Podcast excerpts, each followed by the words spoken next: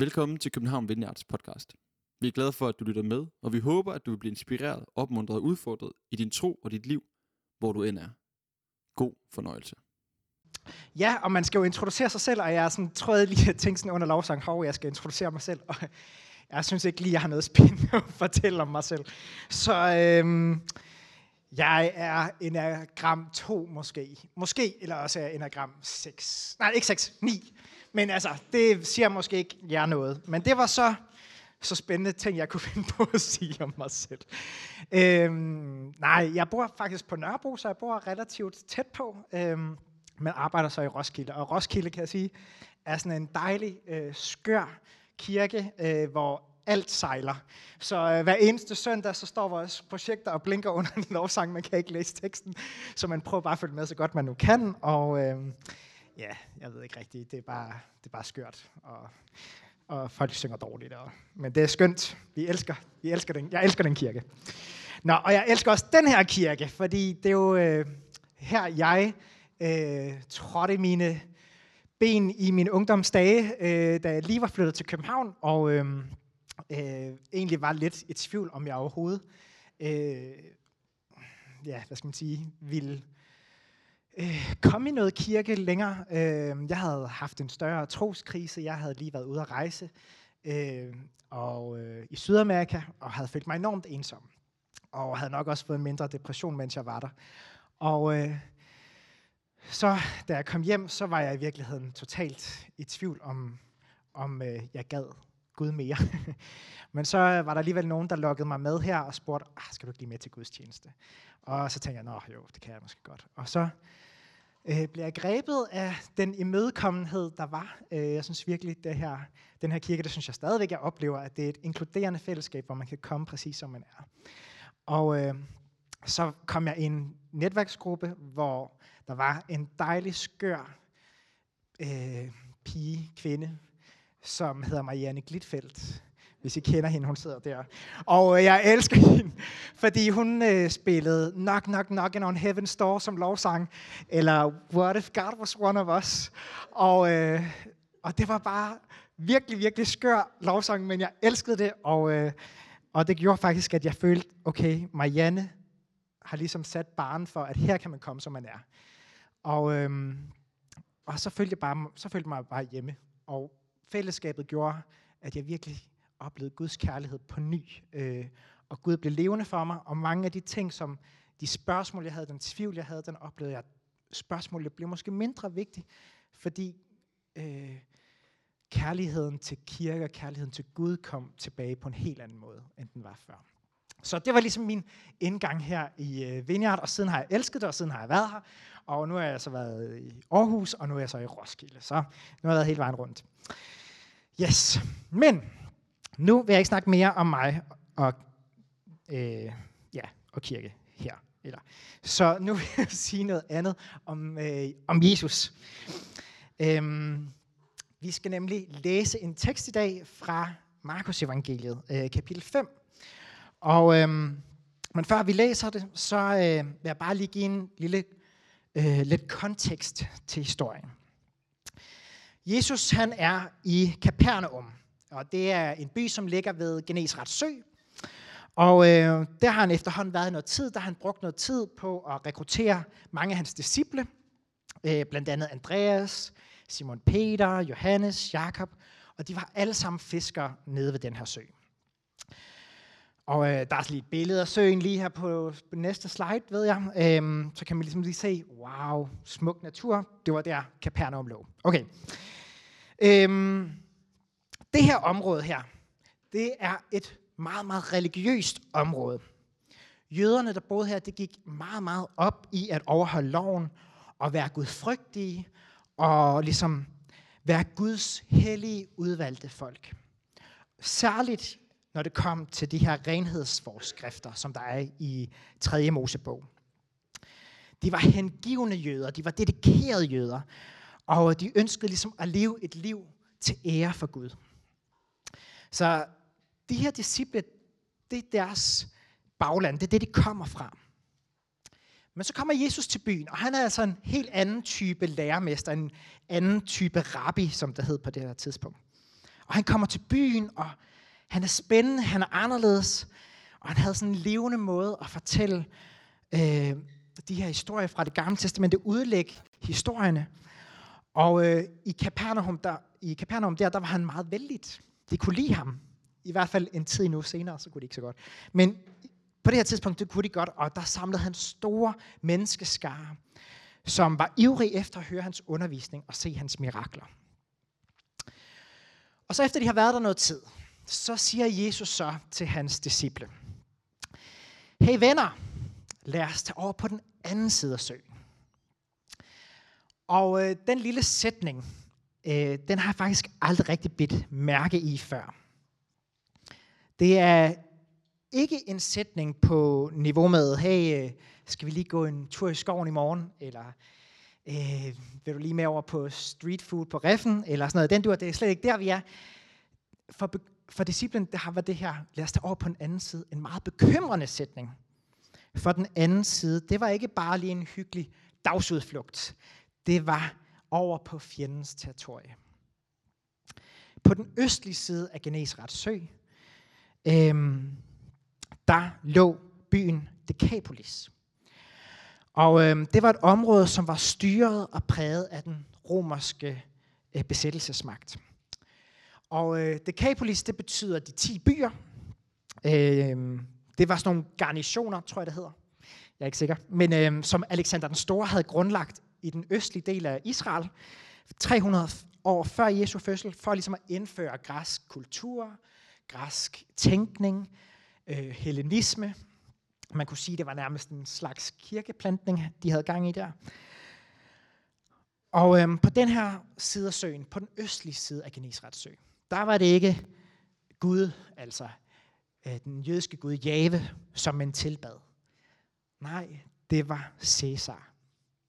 Det var Caesar, der var kongen. Det var Caesar, der var guden i det her område. Og øhm, faktisk så brugte romerne ordet evangelie, eller evangelium, øhm, som betyder gode nyheder. Det brugte de lang tid før Jesu tid.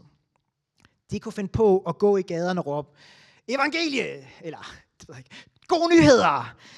Kejseren har besteget tronen. Gode nyheder. Caesar er Gud. Gode nyheder. Han er frelser af verden. Og på mønterne, der kunne man se, Caesar frelser, eller Caesar bringer fred, eller bringer fremgang, eller bringer sikkerhed. Og øhm, når man kom over på den her østlige side, så var der de her majestætiske byer, ikke? Altså med rindende vand, brolagte gader, smukke søjler, imponerende statuer.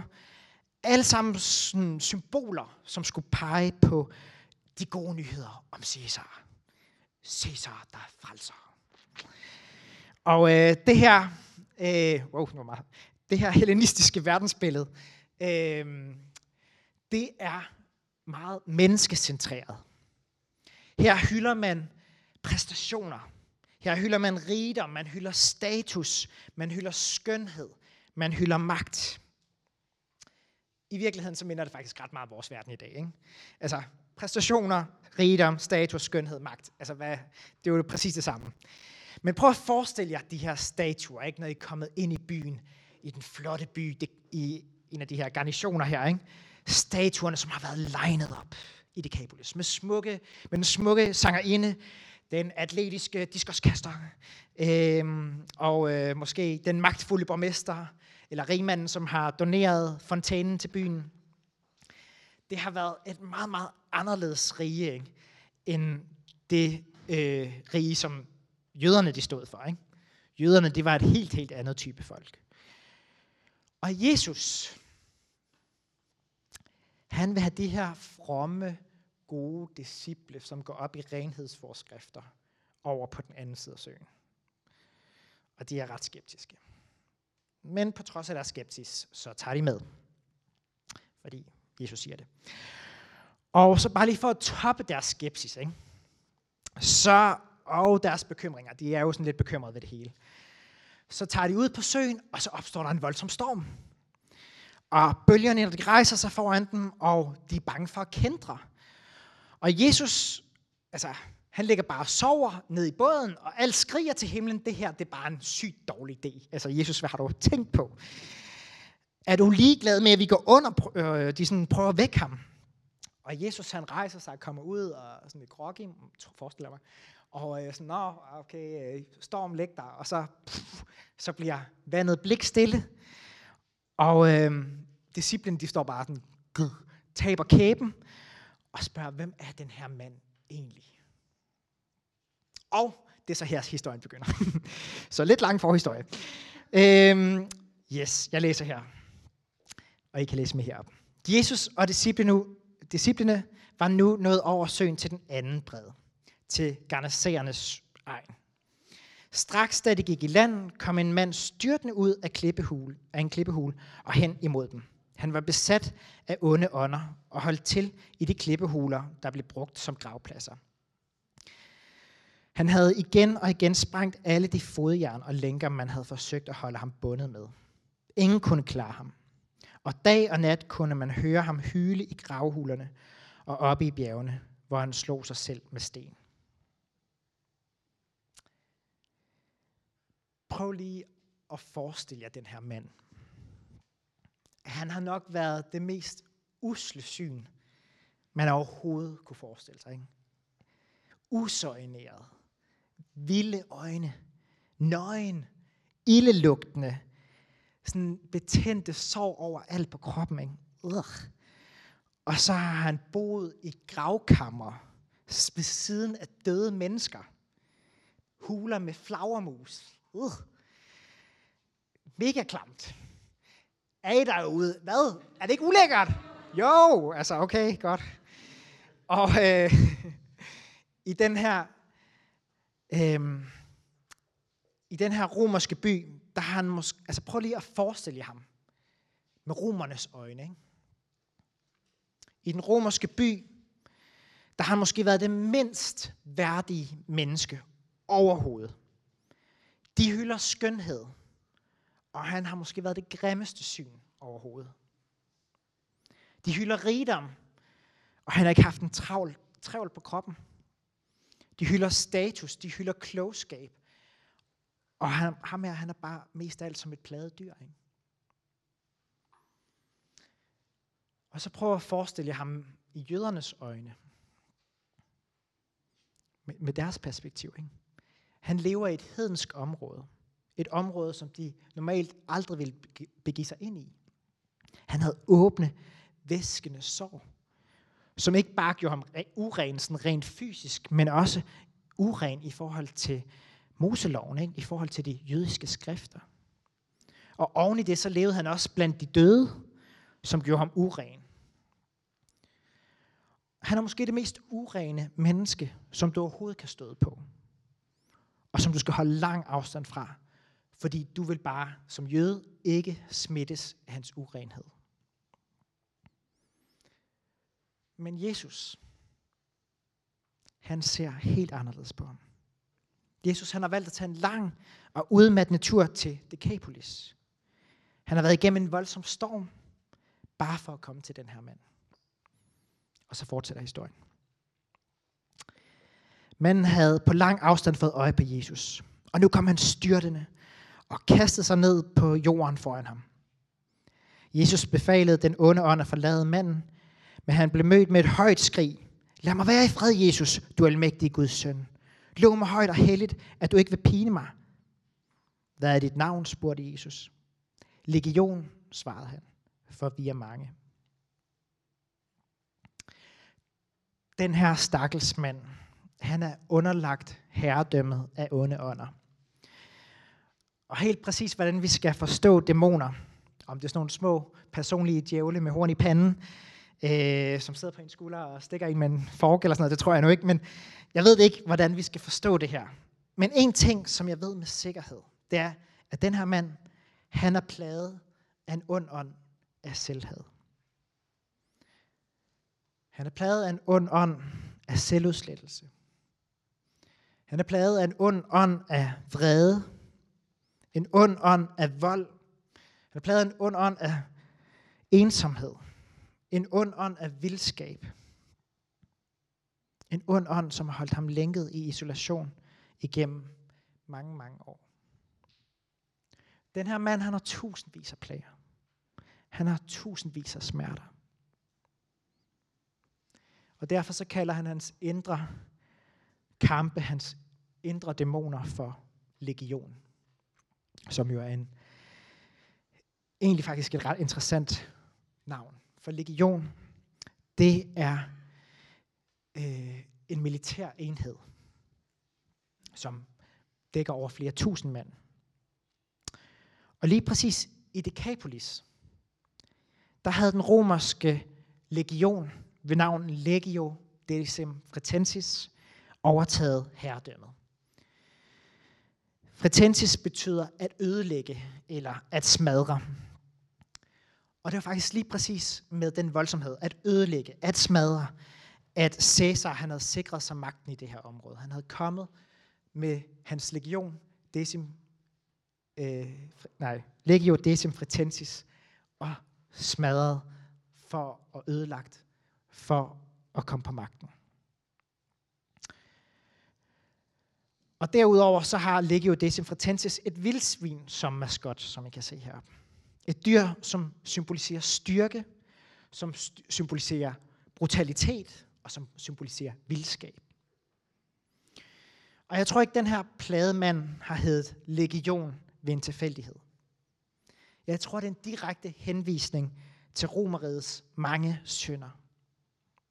Den plade mand, han er et offer for krig, for undertrykkelse, for udnyttelse, for tortur. Og han er et symptom på alt, hvad der er galt med den her verdens magtliderlighed.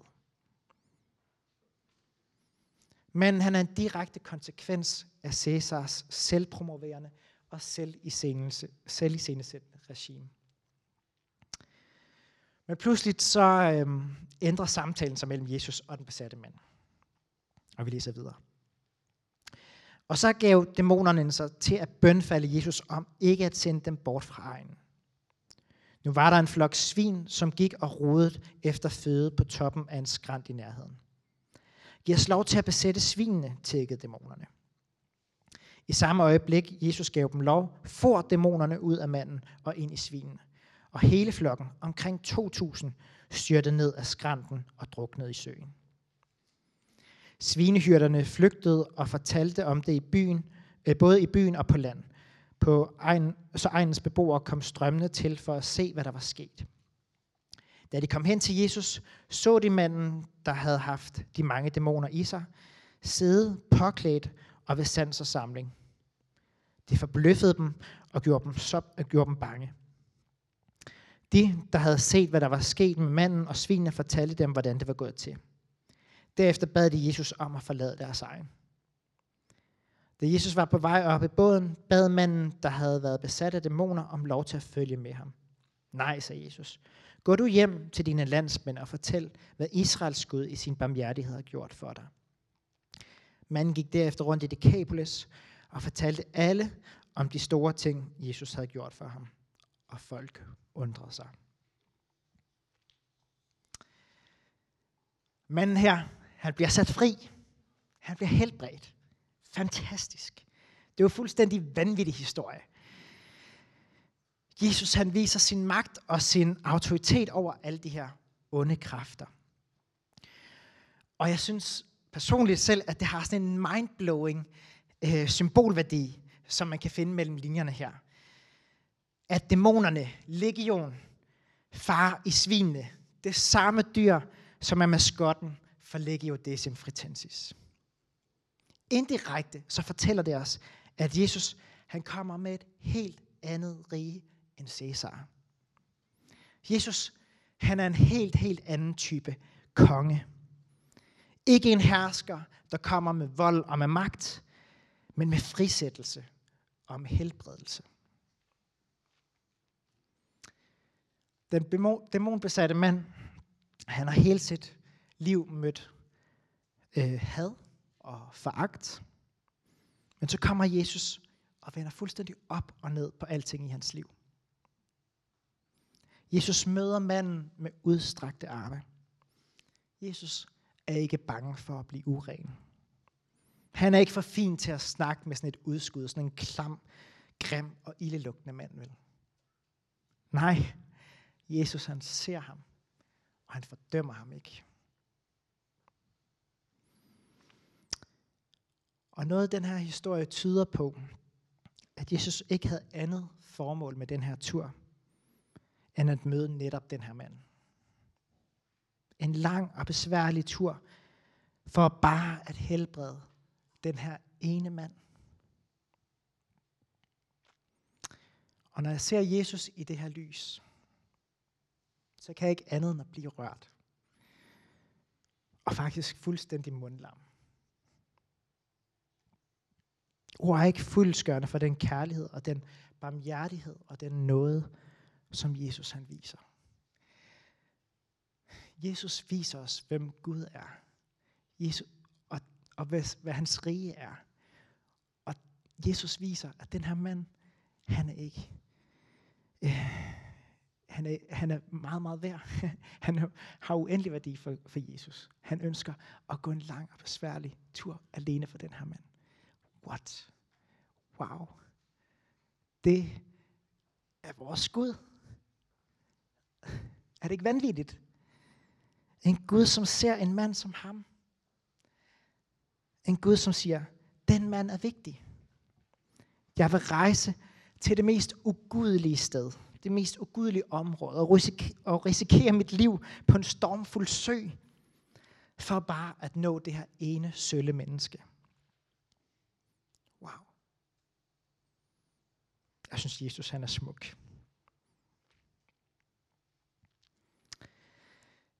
Og nu skal du så ikke snyde dig selv. For den her historie her, den handler om dig også. For du er selv manden i historien. Vi er nemlig alle sammen brudte mennesker, som bakser i livet. Vi kæmper alle med onde ånder af dårligt selvværd, ensomhed, desillusion, depression, apati, angst, skam, frosseri, og så videre. You name it. Vi bakser alle sammen, og vi har alle sammen brug for at blive rørt af den store læge og opleve hans frisættelse, hans helbredelse. Og evangeliet og de gode nyheder er, at han ser dig. Du er ikke ubetydelig. Du er vigtig for ham. Og hvis der er noget, som den her historie viser os, så er der intet, der er for stort eller for afskyeligt for ham. Du er værdifuld. Og de gode nyheder er ikke, at Cæsar frelser, men at Jesus frelser. Og ligesom Jesus tog den lange og besværlige vej over søen, for at den her mand kunne blive sat fri og få et nyt liv. På samme måde så har han også gået en lang og besværlig vej til korset, for at du og for at jeg kunne blive sat fri og få et nyt liv. Korset giver os håb. For smerten og plagen og den synd og død, som du og jeg er tynget af, den er blevet korsfæstet med Jesus. Og vi kan være fuldstændig fri i hans nærvær.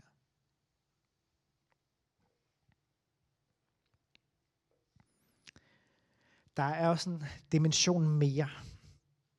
En ting mere, som vi kan lære af den her historie om den her besatte mand. For hvad slutter historien med? Hvor blev disciplene af? kan man spørge.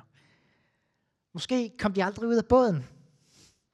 Sådan virker det måske lidt. Sådan kan det virke. Og jeg tror måske faktisk, det, de aldrig kom ud. Fordi de var jo sådan nogle gode, fromme jøder, som var bange for at blive urene. Vi læser senere i Bibelen, at Gud han viser Peter et syn tre gange faktisk, hvor der kommer en du ned fra himlen med alle mulige dyr, som var øh, betragtet som urene i jødedommen. Og så siger Gud, spis det, og han klæder det, erklærer det for rent. Det, som var urent, er ikke længere urent, men rent. Peter havde brug for at se det tre gange, før han fattede det, og tur begynder at spise det. Og selvom han har fået det her syn, så læser vi også, at Paulus senere bliver nødt til at konfrontere Peter og sige, Du bliver altså nødt til at spise sammen med hedningene, fordi det er ikke urent længere. Jeg tror, det har været så indgroet i de her disciple, at de var så bange for at, at blive urene. Så jeg tror ikke, de er kommet ud af båden. Jeg tror, det har været svært for Peter at acceptere, at det, som har været urent, er blevet erklæret for rent. Så den tanke, at engagere sig i en uren verden, den har ligget fjern for disciplene. De har tænkt, at de var Guds udvalgte folk, og dermed et anderledes folk. Og det var de også. Men disciplene misforstod pointen ved at være en del af Guds hellige folk. At det var ikke for at skabe skæld og distance mellem mennesker, men for at bringe Guds kongerige med sig. Ud til alle mennesker. Et rige, som er anderledes end Cæsars. Et rige, som ikke kommer med voldsomhed og brutalitet og ødelæggelse, men et rige, som kommer med mildhed, kærlighed, omsorg og helbredelse. Så vi må lære af disciplene what not to do. Vi må træde ud af båden. Derude, hvor vi sætter os selv på spil. Vi må træde ud i en uren verden, for at Guds rige kan komme og kan bryde igennem. Vi skal ikke være bange for at engagere os i hinandens liv, i vores nabos liv, i vores kollegaers liv. Vi skal opsøge hinanden, ligesom Jesus opsøgte den dæmonbesatte mand. Og vi er kaldet til at stå ud af båden, ligesom Jesus. Gå den enkelte i møde med åbne arme, og ikke møde dem med fordømmelse. Og med Guds kraft og hans kærlighed kan vi bringe frihed og heling til vores næste. Amen. Og øh, jeg tror lige, jeg vil slutte af med et citat af en af mine yndlingsteologer, Dietrich Bonhoeffer. Gud bliver ikke pinligt berørt over menneskers fattigdom. Gud går lige ind og vælger at handle igennem mennesker og udføre sine under, hvor man mindst ville forvente det. For Gud er nær i uselheden. Gud elsker de fortabte, de forsømte, de upassede, upassende og de udelukkede, de svage og de nedbrudte. Tak fordi du lyttede med. Vi håber, du går herfra med fred i hjertet og mod på mere. Du kan finde mere fra København Vineyard på Facebook, Instagram og vores hjemmeside. Du skal vide, at du altid er velkommen i vores kirke på Nyvej 7. God dag.